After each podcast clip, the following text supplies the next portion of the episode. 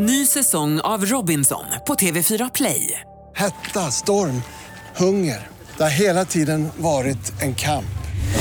Nu är det blod och tårar. Fan händer just det. Det är detta inte okej. Robinson tjugo tjugofyra, nu fucking kör vi. Streama söndag på T V fyra Play. Podplay.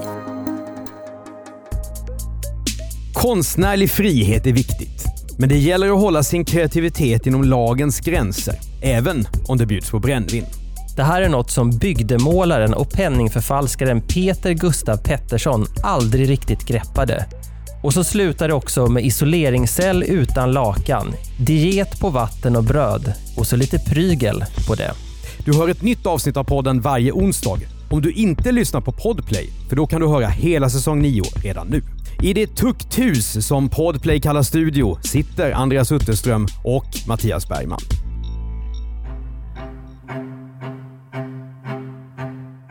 arton trettiotvå hände det saker runt om i världen. Den amerikanska flottan stormar ett fort på Sumatra. Ecuador lägger beslag på Galapagosöarna. Och i Storbritannien utbryter en andra koleraepidemi. Här i Sverige ges det första numret av Göteborgs handels- och sjöfartstidning ut. Dessutom invigs Göta Kanal. Och ingen kan då ana att den etthundrafyrtionio år senare ska ge upphov till en succéfilm med Janne Loffer Karlsson. Men arton trettiotvå händer också andra saker, inte minst den åttonde februari. Då föds nämligen Peter Gustav Pettersson i Västra Sönnarslöv i nordvästra Skåne. Han är son till handelsmannen Peter Pettersson och dennes hushållerska Petronella Gustava Rosenstråle. Vänstrar han alltså med hushållerskan? Det gjorde han, och det gjorde han heller inte ostraffat. Oj. Redan här börjar alltså problemen. För vid den här tiden är det inte tillåtet att skaffa barn om man inte är gift. Så när P G, som vi väljer att kalla honom, alltså Peter Gustav, är ett år gammal döms hans föräldrar för brottet enkelt hor av Södra Åsbo häradsrätt. Kort därefter går pappans verksamhet också i konkurs. Det här är ingen bra start på livet. Pappan försvinner iväg, som män kunde göra lite de ville på den här tiden. Mamman gifter om sig arton fyrtiofyra, men av någon anledning utan att ta barnen med sig in i den nya familjen. Peter Gustav hamnar istället i Malmö, där han blir lärling hos målaren Anders Broberg. Är det en... en plankstrykare eller en konstnär? Nej, det är en konstnär som jag uppfattade. Därför mm. att här plockar Peter Gustav upp vissa kunskaper som han kommer att ha användning för senare och som till slut gör att han hamnar i fängelse. Men nu har P G otur igen. arton fyrtiosex, när han är bara fjorton år gammal, så avlider målaren. Nu måste P G stå på egna ben. Han flyttar till sin morfar, klockaren Peter Gustav Rosenstråle i Asks församling. Och vad är en klockare nu då? Det är väl den som ringer i klockan i kyrkan. Men innebär det ett heltidsjobb? Ska den putsas också? Ja, det vet jag inte. Idag är det väl elektriskt att man bara trycker på en knapp. Ja, min morfar var ju kyrkvaktmästare, så jag har faktiskt varit med honom och ringt i klockan i kyrktornet. Ganska häftigt, va? Ja, men det var det. Men eh, han grävde ju gravar och annat också, så att jag vet inte hur det var med eh, den, här morf- den här morfan då. Men eh, om du vet mycket om klockare på artonhundratalet, mejla till misslyckade at b plus punkt se. Sommaren arton fyrtiosju sticker P G av hur som helst av någon anledning till Lund istället. Hur vet vi då allt det här? Jo, för att någon annan har gjort jobbet åt oss, nämligen Kristina Skageborg. Hon har skrivit en artikel om P G i Släktforskarnas årsbok tjugo fjorton. Tack Kristina för att du har grävt i gamla domböcker och annat. Där finns det nämligen en hel del att hämta. Nu börjar nämligen P G:s brottsliga bana. arton femtioett står den nu nittonårige Peter Gustav Pettersson inför rådhusrätten i Ängelholm anklagad för att ha förfalskat pengar. I domboken beskrivs han så här. Av medelmåttig växt med ovalt ansikte, grå ögon, bred näsa samt bruna hår och ögon. Ja, du har ju skickat ett foto på eh, P G till mig. Det har jag. Ja, det är nog ett foto, va? Trots att det är väldigt länge sedan. Eller är det, det någon form av etsning? Det är det, men det här fotot är ju taget lite senare. Men man kan ändå dra vissa slutsatser om hans utseende. Hur skulle du beskriva vår vän P G här då? Ja, jag fick faktiskt tanken direkt till en typisk mediechef som man brukar se i branschtidningen Resumé. Alltså det får du. Ja, ja, men lite skäggig, lite så här Vasastans dyr. Ja, han skulle ju kunna hålla på och ha en egen eh, eget äppelmusteri på Ekerö eller mm. hålla på med surdegsbröd eller någonting. Mm. Eller en podd. Det också. Men Kristina Skageborg som har skrivit den här artikeln som då är huvudkällan till det här avsnittet, hon skriver att han ser lite ut som en ung Abraham Lincoln. Ja, det är ju också en referens som kanske inte är supermodern, men visst. Han har ju en blick som antyder att det här kanske är en person som man inte ska mucka med, skulle jag säga. Ja, nej, det är ju det, som mugshot är det ju nästan fulländat. Det är ett perfekt förbrytarutseende i uppsynen. Ja, det är det. Det, det är en, en blick som antyder att eh, konflikter ska undvikas med P G. Men de levde ju hårt på den här tiden och det kommer ju P G:s liv att visa sig också. Det ska det. Så ska vi gå vidare då i historien. Mm.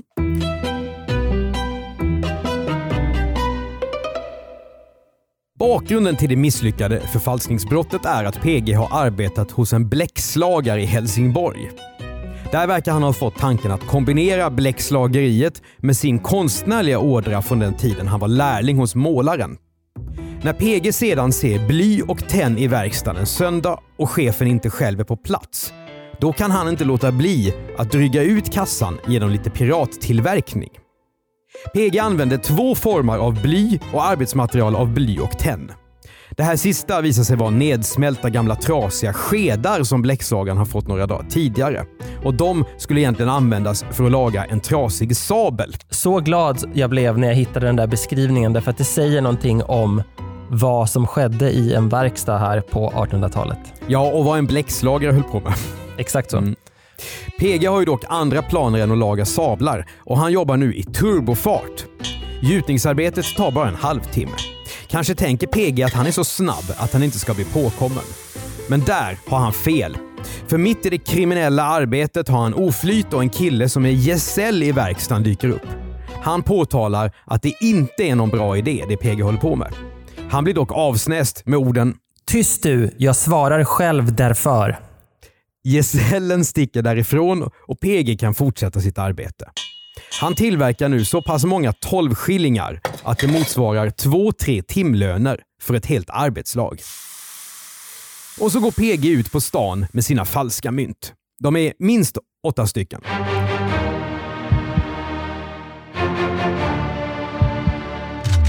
Han besöker bagare Lindbergs piga, köper skorpor och brännvin för sina falska mynt. Samma sak när det ska shoppas alkohol, snus och tran. Alltså en flottig olja i handelsbodarna. Vad ska han ha den här tranen till? Det funderar jag också på. Eh, möjligen för att eh, laga mat. Även om man kan tro att det här är kanske en person som mest eh, dricker middag. Ja, P G har, det känns ju liksom inte som Tarek Taylor aura kring honom. Inte direkt. Kanske kan man också använda tran eh, att byta mot brännvin, kan man tänka sig. Ja, men det är ju i alla fall dyrt. Givetvis upprepas nu samma mönster när P G spelar kort och förlorar. Alltså att han betalar med de falska Såklart. mynten helt enkelt. Mm. Handlarna i Helsingborg är nu inte dumma. De inser efter ett tag att någonting är galet. Mynten är nämligen falska. Så de slår larm till statsfiskal Silversparren. Det är ju ett snutnamn redan på den tiden ju. Det låter ju taget. Så är det ju ofta numera, men, och jag blev därför väldigt glad då när, när polisen hette Silversparre, för om vi skulle ha skrivit en påhittad historia om, om det här, då är det väl ungefär ett sånt namn som han hade fått. Ja, och mamman hette ju Rosenstråle. Underbara namn. Det, ja, det låter ju helt fantastiskt. Nu är alltså statsfiskalen larmad och handlarna berättar vem som har betalat med de falska mynten. För Silversparre blir det här en lätt match. Det är bara att ge sig ut på stan, leta reda på P G och gripa honom. När den unge falskmyntaren inser vad som håller på att hända försöker han kasta ifrån sig gjutformen på gatan, men upptäcks.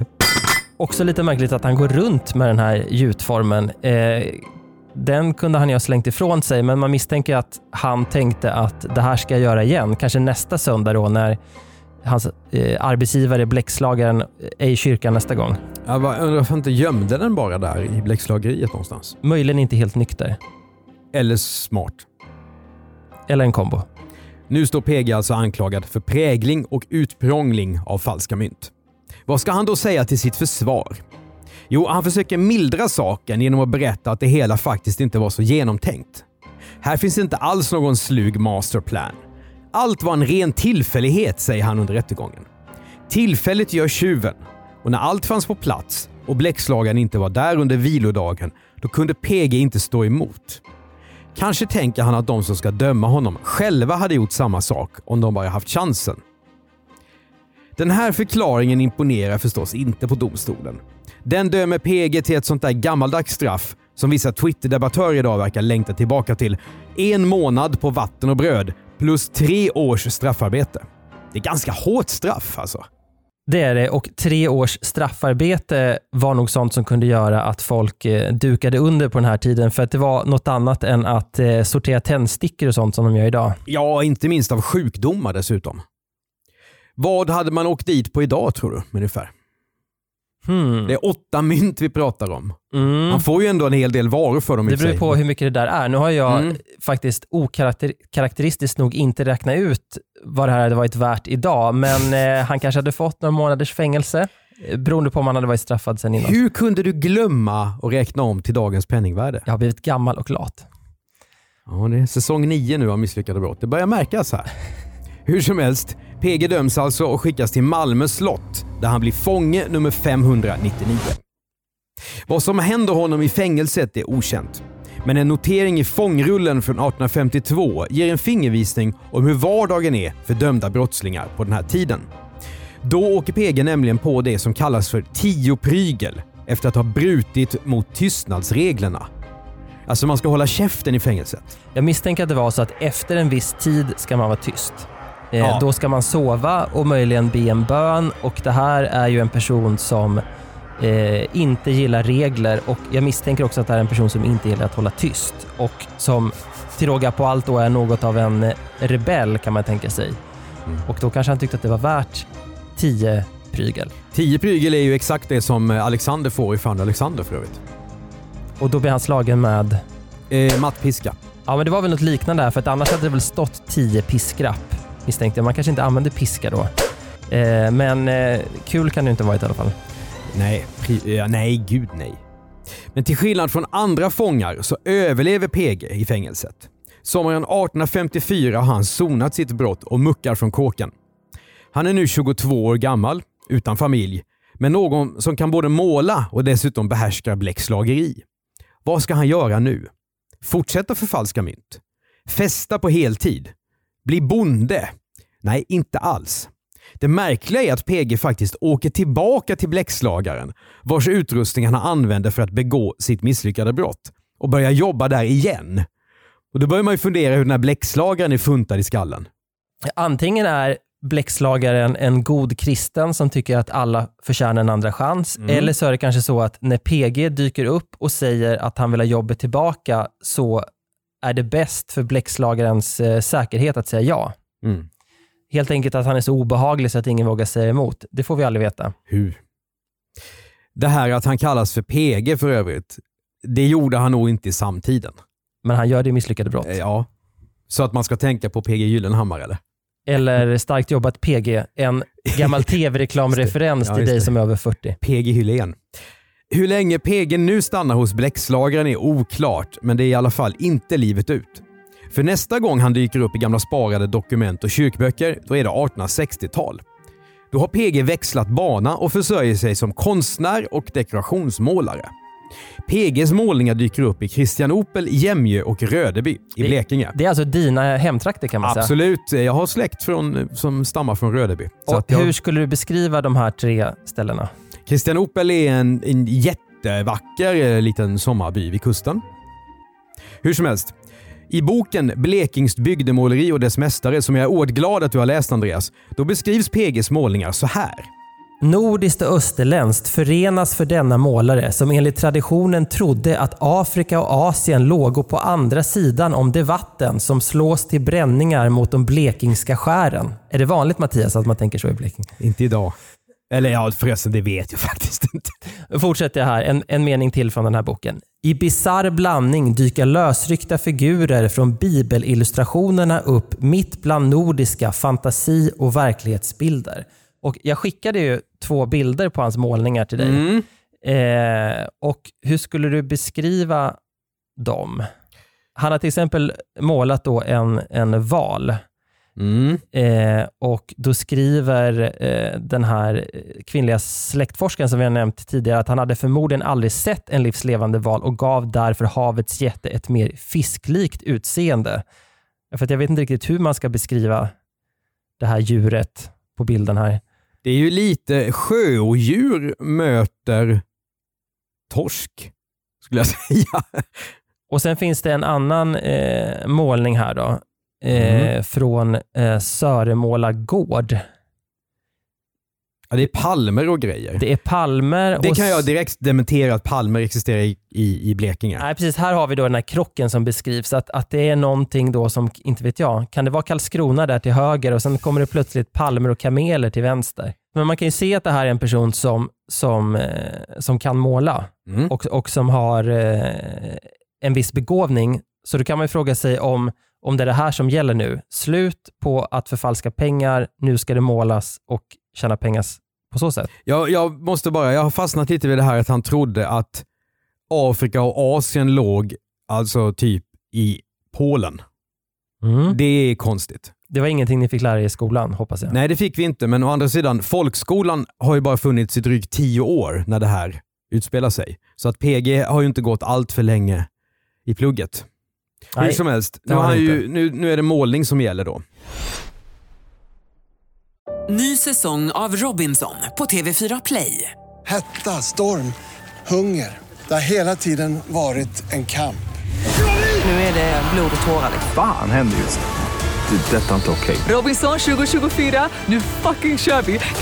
Streama söndag på T V fyra Play. Ett poddtips från Podplay. I podden Något Kaiko garanterar röskötarna Brutti och jag Davva dig en stor doskratt. Där följer jag pladask för köttätandet igen. Man är lite som en jävla vampyr. Man har fått lite blodsmak och då måste man ha mer. Udda spaningar, fängslande anekdoter och en och annan arg rant. Jag måste ha mitt kaffe på morgonen för annars är jag ingen trevlig människa. Då är du ingen trevlig människa, punkt. Något Kaiko, hör du på Podplay. Därför är gardinerna. Den här boken som du citerade så bra, den beskriver också P G som en fri konstnärssjäl. Det låter ju bra, men riktigt så enkelt är det ju inte. Hans rebelliska personlighet är nämligen intakt. P G målar nämligen bara när han känner sig inspirerad. Det är ju inte bra, det är ju ren lättja. Nej, för att det spelar ingen roll nämligen om någon har beställt någonting av honom. Om han inte känner för det, då gör han inte klart. Mm, lite hybris kanske. Så bra är han ju inte på måla, det ser ju till och med jag. Nej, inte riktigt. Men som sagt, han är en, en fritänkare. Brännvin tackar han dessvärre heller inte nej till. Och så berättas det att han gör en piga gravid och senare hjälper modern med pengar. Men trots allt så går det ganska bra för P G. Men nu tar historien en ny vändning. För arton sextiofyra får P G en ny kompis, bränneriarbetaren Gumme Larsson. Och då är det lite oklart då om Gumme jobbar på ett brännvinsbränneri eller om man jobbar på ett tegelbränneri. Jag misstänker att det är brännvin det handlar om, därför att det verkar vara ett gemensamt intresse hos de här två. Mm. Och det här ska visa sig vara en riktigt dålig kombination. För både Gumme och P G drömmer om att tjäna stora pengar. Och även om det går ganska bra för P G så kommer han ju aldrig bli rik på sina målningar. Detsamma gäller såklart Gumme och hans kneg. Så nu börjar de här två smida lömska planer tillsammans. Vad gör P G då? Jo, han dammar av sin gamla idé. Att tjäna pengar genom att helt enkelt förfalska dem. Men han uppgraderar sig. P G bestämmer sig nu för att strunta i mynt och istället inrikta sig på sedlar. Det är ju inte så konstigt nu när han har lärt sig att måla lite bättre. Så är det, och dessutom så har han ju tiden för sig här. Eh, därför att på den här tiden var det mycket lättare att förfalska sedlar än vad det är idag. artonhundratalets sedlar trycks inte bara av Riksbanken, utan varje bank ger också ut sina egna sedlar. Det här gör att det finns mängder med olika sedlar i omlopp och förvirringen kring hur en äkta sedel ska se ut är därför stor. Dessutom har sedlarna bara tryck på en sida. Och allt detta är ju såklart perfekt för P G och hans nya sidekick Gumme, så de sätter igång. Men inte heller den här gången blir det särskilt lyckat. Det första tecknet på att det finns förfalskade sedlar ute på marknaden dyker upp vid pingst arton sextiofyra. Då får handlaren Johan Peter Jonsson i Kristianopel ett surt brev från en kommissionär i Stockholm. Den dryge stockholmaren ber honom skicka riktiga penningar istället för den förfalskade sedel från Smålands enskilda bank som Johan Peter Jonsson har skickat i april. Nu börjar den här handlaren såklart fundera. Vem har han fått sedeln av? Den som visar sig vara förfalskad.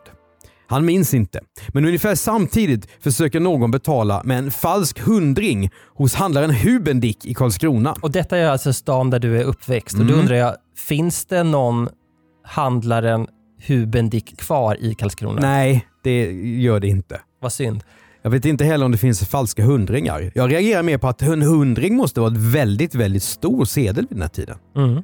Varför förfalskar man alltid för stora sedlar? Därför att man har hybris och är onykter. Oh. Det kanske är enklare också. Så kan det vara. Mm. Den som har betalat med den här falska sedeln är P G:s kompis Gumme.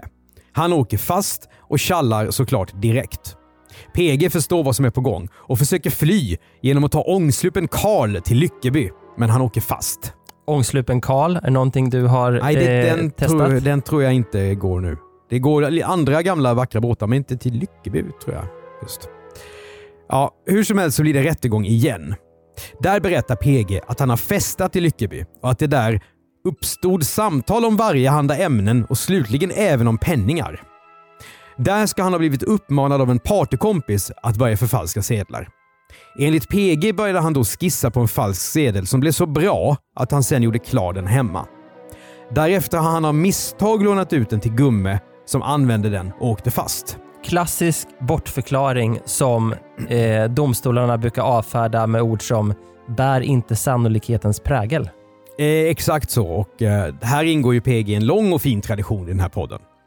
Å andra sidan så kan det också vara så att eh, domstolar ibland faktiskt faller för här därför att det går inte att bevisa uppsåt eller något annat. Så att vi har ju också hört sämre bortförklaringar än det här. Definitivt. Så här berättar P G alltså under rättegångens första del. Men efter en tre veckor lång paus i förhandlingen då har han ändrat sig. Nu erkänner P G att han ljugit. Han namnger också mannen som ska ha uppmanat honom till att förfalska sedlar. Men den personen är påpassligt nog ute till sjöss och kan därför inte höras som vittne.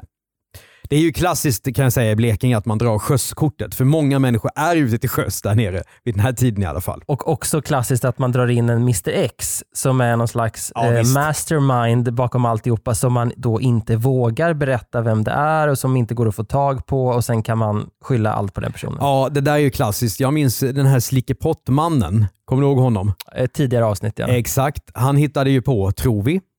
Vi vet inte, men rimligen. Mannen som han kallade för Jason Perino. Kommer du ihåg det? Ja, ja, det är ett underbart namn oavsett om det är verkligt eller påhittat. Mm. Men jag undrar lite grann över P G:s taktik här. Du kan, kan svara på det. För att det här att någon annan ska ha uppmanat honom att förfalska sedlar. Spelar det, skulle det spela någon roll då för hans straff? Han har ju fortfarande begått brottet. Mm. Är jag det vet... minskade uppsåtet då? Jag misstänker att det är så... Han tänker, jag vet inte riktigt hur man såg på de här brotten på, på den här tiden. Men jag tror att han tänker att, eh, precis som han sa första gången, att det här var inte så allvarligt menat. Det var inte så utstuderat. Det var inte så förslaget som domstolar mm. brukar, brukar skriva i domar nu för tiden. Mm. Och då ska han komma eh, lindrigare undan. Nästa gång jag åker dit för något, då ska jag säga att det är du som har sagt till mig att göra det. Ja, det, det brukar du väl göra? Alltid. Tyvärr går det ju inte alls så bra. Nej, det är, men det är för att du ljuger för dåligt helt enkelt. Kanske är det så. P G och Gumme försöker nu låtsas som att de inte känner varandra utan bara har träffats av en slump. Sedan lägger de dock korten på bordet. P G berättar hur förfalskningen har gått till. Med hjälp av ett papper, bestruket med talg och kimrök, har han förfalskat en riktig sedel som färglagts med tusch och pensel. Och det här låter ju ungefär som någonting som dina barn skulle hålla på med hemma när de pysslar. Ja, eller för att återigen ta, ta ett exempel från ett gammalt avsnitt. Minns du han som förfalskade sedlar som användes på mål av Skandinavia i sin kopiator? Ja, fantastiskt. Och i Paint, som ju är ett... ett vad ska man kalla det för? Ett ritprogram från, som känns som att det är från medeltiden ungefär. Paint, ja, det är väl det är liksom ritprogrammens eh, liksom velociped om man jämför med att eh, om, om Illustrator är en B M W så är väl Paint typ en Voi. Ja, men något sånt, eller en antik cykel. Eh, men det sjuka i det fallet var ju att folk faktiskt eh, i vissa butiker accepterade de här eh, sedlarna, och så gick det även för P G, men sen slutade det likadant för båda två då, att eh, de blir upptäckta. Domen faller den tjugofemte november arton sextiofyra. Straffen blir hårda. Gumme döms till sex års fängelse och P G till tio. Det är ju faktiskt riktigt hårda straff. Ja, men dels är det ganska mycket pengar. Sen kan det också handla om att man måste statuera ett exempel. För nu när det finns så många olika typer av sedlar ute på marknaden, så om folk inte förstår att man kan råka illa ut, så kommer det här gå överstyr och alla kommer försöka förfalska. Men det är bara jag som är gissar här. Alltså, rimligen så borde ju det här brottet vara mycket, mycket vanligare vid den här tiden än vad det är idag. Eftersom säkerheten just i sedlar är en helt annan här. Så är det. Samtidigt så kanske P G helt enkelt var en väldigt duktig förfalskare. Eh, idag så hade han kanske hållit på med något eh, digitalt. Vad hade han gjort idag? Han hade kanske ägnat sig åt eh, bluffannonser eller eh, bitcoins. Eller, mm. ja, bitcoins känns som att det ligger nära till hans. Ja, men det känns väldigt P G det här eh, fejkad Filip Hammar D N-annons. Ja, men de kunde han ha gjort, fast mycket snyggare och bättre att... Eh, Eh, Filip Hammar visste inte att mikrofonen var på när han berättade mm. att han har satsat fem miljoner på bitcoins, klicka på länken. Ja, exakt. Sånt hade P G den som vi ju alla har fått upp någon gång. Hur som helst, hovrätten sänker sedan Gummes straff till tre år, men P G står kvar med sina tio år på halsen. Det är också en väldig skillnad mellan dem. Hade ja. du dömt till så stor skillnad? Är det för att P G har utfört förfalskningen då? Ja, men det måste det vara, och att han säkert var den drivande, men jag tycker fortfarande att tio år är väldigt hårt straff. Ja, bägge får avtjäna de här straffen på Malmö strafffängelse, och från tiden på kåken finns det följande anteckning om P G. Och den här är helt underbar, häng med här. Bruna hår, bruna ögon, korsögd, fem fot, två komma två tum lång. Har ett större ärr mitt i pannan, ett mindre dito över höger ögonbrynet, ett dito vid vänstra ögat, ett dito på vänster sida av näsan, näsborren, vänstra handens tumfinger avhuggen och flera ärr på båda händerna. Mm. Det är, ja, det är en väldigt fin karakteristik det här. Korsögd, det syns ju på det här fotot också. Han skelar helt enkelt. Men, men vad säger allt det här om hans personlighet? Alltså, idag så drar vi ju inte slutsats om folks personlighet utifrån hur de ser ut. Nej, men ja, du tänker hur han har levt, ja, ja med ärren. Inte, inte liksom hans psykologi, utan hur han lever. Är avhugget, avhugget finger, eh, korsökt kan vi strunta i, men, men de här ärren säger ju någonting om att eh, han lever ganska vilt, tänker jag. Ja, eller att bläckslageri är en väldigt hård bransch. Så kan det vara. Det kan faktiskt vara arbetsskador också, men jag misstänker att det inte bara är det. Men ja, var de inte ärrigare för också av kopporna och olika sjukdomar som han hade? Säkert, men jag misstänker att en del av de här ärren också har kommit till när han har spelat bort pengar på poker eller vad han nu spelar på den här tiden. En rolig liten detalj är ju att vi har ju tidigare berättat att han var medellängd. Och då ser vi här att medellängd vid den här tiden är då fem fot två komma två tum, vilket är ungefär en sextio, nej, en femtiofem. Det var inte högt. Det är alltså kortare än vad min mamma är idag. Mm, idag hade han ju varit hade han ju verkligen stuckit ut som oerhört kort. Jag är ju en åttioen, det är väl typ medellängd för svensk man, skulle jag tro. Mm. Ja, men det här är ju en Morgan Johansson-längd. Om vi nu ska koppla en juridisk... Förlåt, trä. Morgan. Det är väl inget fel att vara kort? Det har jag inte sagt. Ja, P G är nu inte direkt någon mönsterfånge på kåken. Han bestraffas för att han har smugglat in brännvin, för fylleri och för att han haft pengar på sig. Straffet blir prygel och isolering i ljus cell i en till två veckor utan sängkläder. Det här blir väldigt intressant, men isolering i ljus cell, betyder det att det finns elljus installerat, tror du? Det är artonhundrasextiotal det här. Ja, för annars så skulle han ju ha haft... Det går väldigt mycket stearin. Ja, precis. Väldigt mycket stearin. Och skulle man verkligen ge en fånge stearin, men om det är liksom... Det är väl en stenbyggnad, antar jag, så då var väl det riskfritt. Men... men ja, det är en... samma sak där. Om du vet mycket om isoleringsceller på artonhundratalet eh, i Sverige, mejla till misslyckade at b plus punkt se. Trots det här straffet på kåken så lär P G ha sagt så här till en besökare. Detta är den bästa tiden jag haft i hela mitt liv. Här är liksom ett hem. Det säger ju någonting om hans liv i övrigt, som måste ju varit ganska hårt. Och det tycker jag var lite rörande nästan. Mm. Och, och det där är någonting som, som man kan se idag också, att att folk som har suttit mycket på kåken i sitt liv. De hittar inte sin plats i det vanliga samhället, för de vet inte hur man bokar en tvätttid eller lagar mat eller någonting, och det enda liv de känner är det på kåken. Och i, i P G:s fall så misstänker jag att han kanske aldrig har ätit så mycket och hälsosamt som på kåken, även om det då var vatten och bröd periodvis. Ja, efter muck arton sjuttiofem måste ju P G vara närmast institutionaliserad. Ja, det måste han, men han har ändå lite drömmar kvar. Ja, för då bestämmer han sig för att, som många andra vid den här tiden, söka lyckan i U S A. Men innan han hinner kliva på båten så åker han såklart fast igen. Bara några dagar före avfärd till Amerika kallas P G till polisförhör. För nu visade det sig att han under sin tid i fängelse har fått förtroendeuppdraget att sköta journaler och bokföring för de fångar som arbetat i en fabrik. Och hur det går till är ju helt obegripligt, därför att han framstår som en djupt eh, opålitlig person, men kanske manipulativ och eh, kunde skärma folk. Det är helt vansinnigt, och dessutom undrar jag om han överhuvudtaget kan räkna. Hans skolgång är ju inte så lång. Nej. Men det är möjligt att han har lärt sig eh, ändå. Han kunde ju uppenbarligen någonting om pengar med tanke på de brott han har begått. No. Så att jag vet inte, möjligen kanske fanns en och annan muta involverad här också. Ja, det är möjligt. Någon alltså. Fick några insmugglade flaskor brännvin och han fick det här förtroendeuppdraget. Ja. När räkenskaperna granskas så är det i alla fall uppenbart att något inte stämmer.